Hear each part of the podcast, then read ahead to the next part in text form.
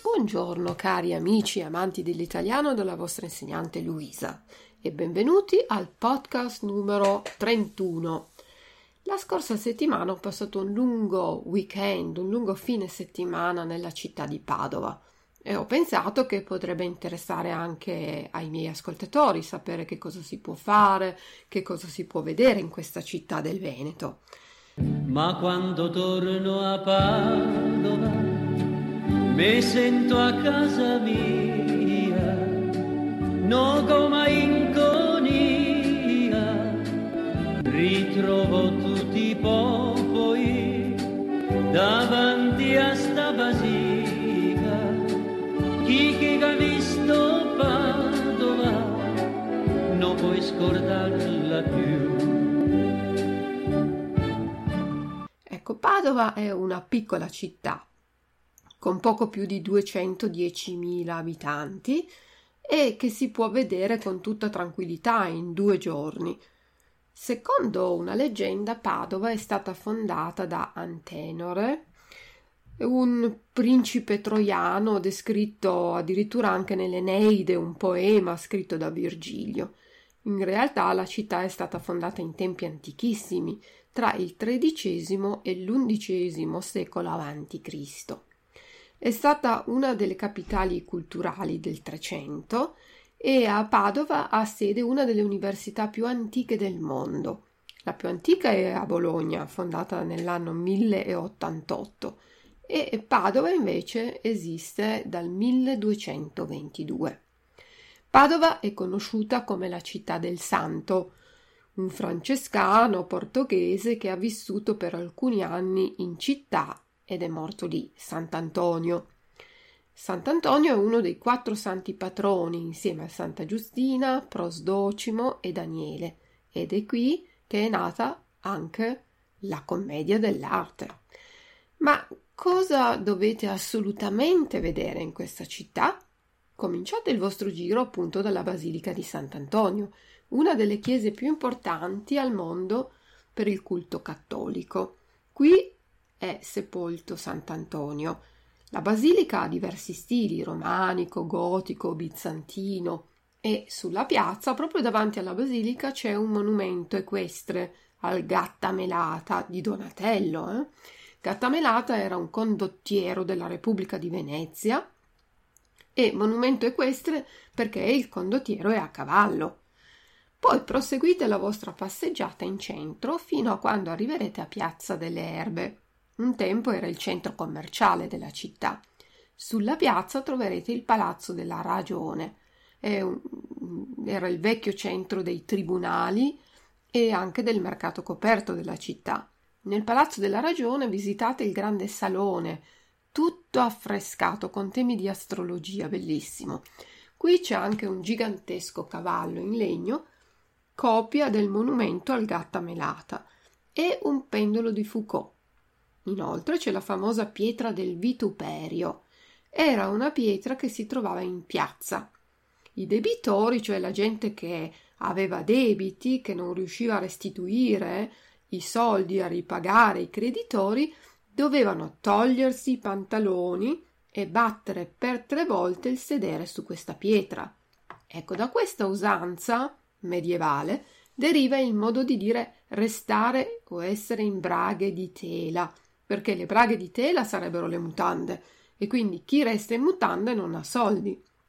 Il detto significa appunto non avere più soldi, restare in braghe di tela, restare in mutande.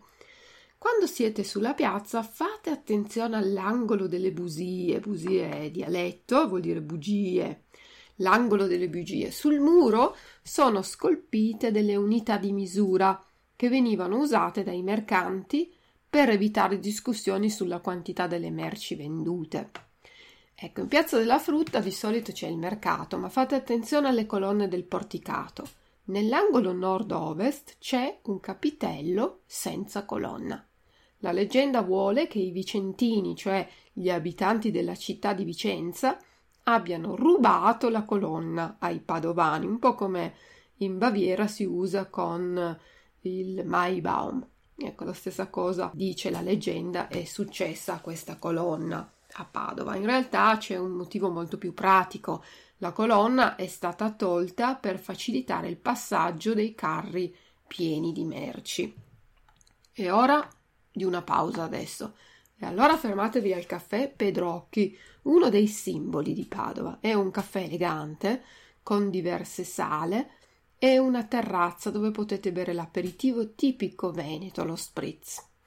Il caffè Pedrocchi ha un'esclusiva, lo spritz verde. Sì, avete capito bene, è uno spritz, ma invece di essere rosso, fatto con l'aperol, questo è fatto con un liquore chiamato P31 a base di erbe che lo colora di verde. È una specialità del caffè Pedrocchi.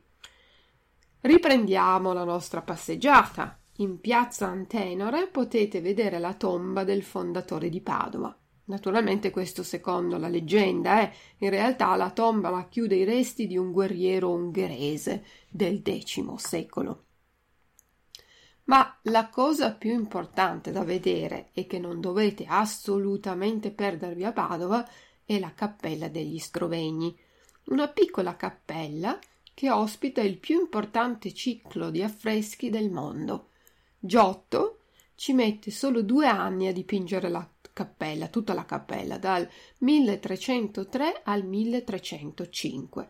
Il proprietario della cappella era Enrico Scrovegni e compra questa cappella per onorare la memoria del padre morto, che però aveva molte cose da farsi perdonare. Era un banchiere, un usuraio, era talmente conosciuto e temuto, era un cattivo, che perfino Dante lo mette all'inferno nella sua Divina Commedia. Quando sarete in ammirazione degli affreschi, guardate quello che descrive il bacio tra Anna, la mamma di Maria, e Gioacchino, davanti alla porta d'oro di Gerusalemme. È considerato il bacio più antico nella storia dell'arte. Un'altra curiosità. Osservate bene l'affresco raffigurante la Natività. Sulla capanna Giotto raffigura una sfera di fuoco con un prolungamento a forma di cono di colore rosso e al fondo c'è un pezzo colorato di nero. Circa 40 anni fa un'astronoma americana ha detto che quella stella vista da Giotto e poi raffigurata in questa natività era la cometa di Halley. In verità nel 1301 c'era effettivamente stato il passaggio della cometa di Halley, ma prima che Giotto affrescasse la cappella degli Scrovegni. In cosa consiste il piccolo giallo che resiste da secoli?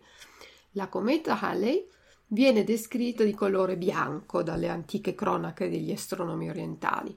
Le code delle comete osservate e fotografate non sembrano somigliare a quella dipinta da Giotto. Nel periodo in cui fa riferimento Giotto, un'altra cometa ha attraversato il cielo e ancora oggi resta l'enigma su che cosa ha veramente visto Giotto. Se non siete ancora stanchi di chiese e cappelle, potete allora visitare il Duomo che custodisce la tomba di San Daniele e uscendo dal Duomo potete percorrere le stradine dell'ex ghetto ebraico e poi c'è anche l'abbazia di Santa Giustina che custodisce le reliquie di Santa Giustina, appunto. Vicino all'abbazia trovate una bellissima piazza chiamata Prato della Valle. Il centro della piazza è di forma ovale, circondata da un canale e da due anelli di 78 statue che raffigurano artisti, professori, governanti della città di Padova. Con il braccio e la testa alzata verso il cielo troverete anche Galileo Galilei, che ha vissuto a Padova dal 1592 al 1610.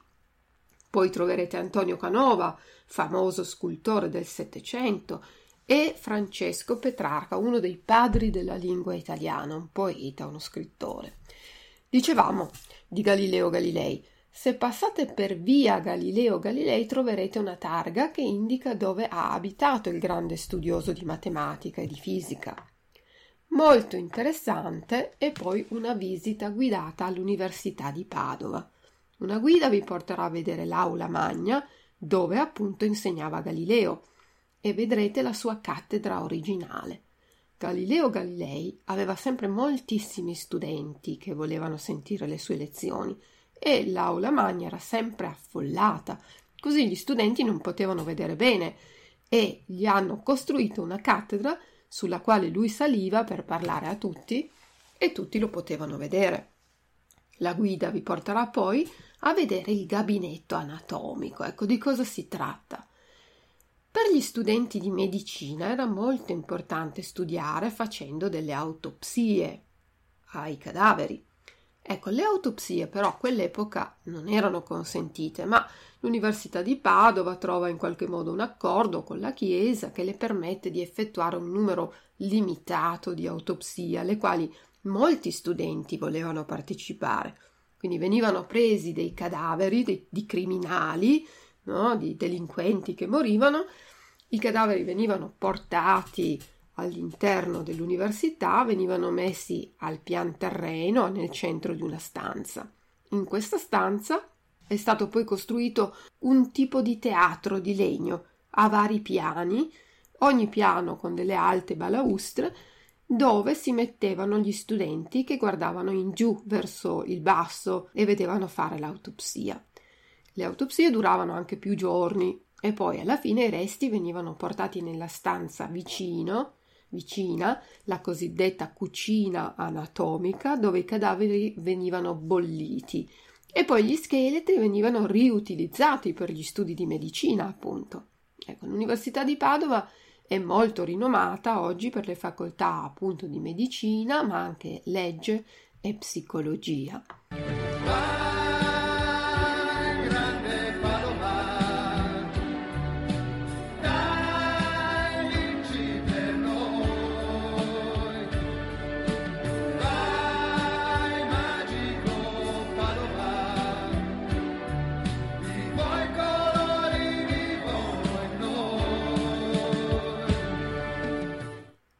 Punto di interesse in città è l'orto botanico. È aperto fin dal 1545, una, una vera oasi di pace con piante, fiori, ottimo posto per rilassarsi dopo questa lunga camminata. Ma se siete a Padova, poi vi consiglio la gita in battello sulle acque del fiume Brenta, che va da Padova fino a Venezia. Ci sono molte agenzie che offrono queste gite io vi consiglio di andare con il burchiello. Il burchiello prende il nome dalle vecchie barche usate per trasportare le merci da Padova a Venezia. La barca che trasportava la merce si chiamava burcio e burchiello è la parola burcio insieme all'accettivo bello, cioè una barca bella per trasportare le persone. Nella regione del Veneto ci sono molti fiumi e corsi d'acqua. Molto tempo fa sono stati scavati dei canali navigabili per collegare tutte le città tra di loro e soprattutto la città di Venezia. Questi canali però avevano diverse pendenze. Uno era più alto, uno era più basso e così si sono costruite delle chiuse, cioè dei veri e propri ascensori d'acqua. Per esempio, la città di Padova si trova a 12 metri sopra il livello del mare e per arrivare a Venezia bisogna scendere di 12 metri. Questo succede passando attraverso diverse chiuse. La barca arriva in un punto del canale dove c'è una porta nell'acqua, la porta si apre e la barca entra. Dopodiché la porta si chiude. Davanti alla barca c'è una seconda porta chiusa la barca si trova in una specie di vasca da bagno. Una certa quantità di acqua viene tolta da questa vasca fino a raggiungere il livello dell'acqua dopo la porta che si trova davanti alla barca. A questo punto la seconda porta viene aperta e la barca può proseguire il suo percorso.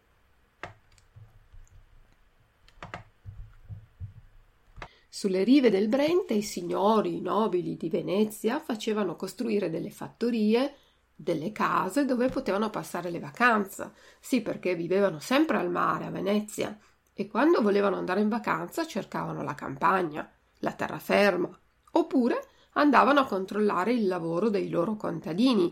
Quindi, dopo qualche tempo, scenderete poi a visitare una di queste ville. No? Si parte alle 8 del mattino si lascia la città di Padova. Dopo poco arrivate a Villa Pisani ed è la prima villa che si può visitare, una bellissima villa costruita nel Settecento da una famiglia nobile veneziana con un grande parco, scuderie che sembrano un secondo palazzo addirittura, perché all'epoca il cavallo era uno status symbol, un po' come oggi avere la Ferrari, una volta si avevano i cavalli. Quindi insieme alla villa le scuderie, il parco e poi le ville venete avevano una costruzione per i servitori, dove c'erano anche le cucine. Questo edificio aveva un porticato che serviva da garage per le barche e si chiamava Barchessa. Questo edificio eh, per i servitori, eh, dove c'erano le cucine, e il porticato garage per le barche, barchessa. E di solito le ville venete avevano una barchessa a destra e una barchessa a sinistra.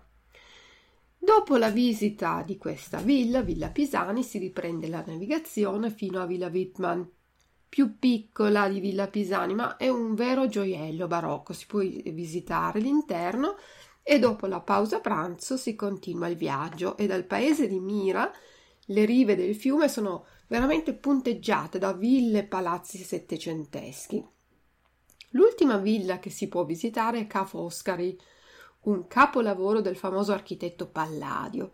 Si dice che eh, Thomas Jefferson abbia voluto per la Casa Bianca la stessa architettura tipica del Palladio. Andrea Palladio era un architetto che poi è diventato famosissimo in Italia. Dopo essere risaliti sulla barca, si percorre l'ultimo tratto fino ad arrivare alla laguna di Venezia, che si attraversa completamente per poi sbarcare a Piazza San Marco.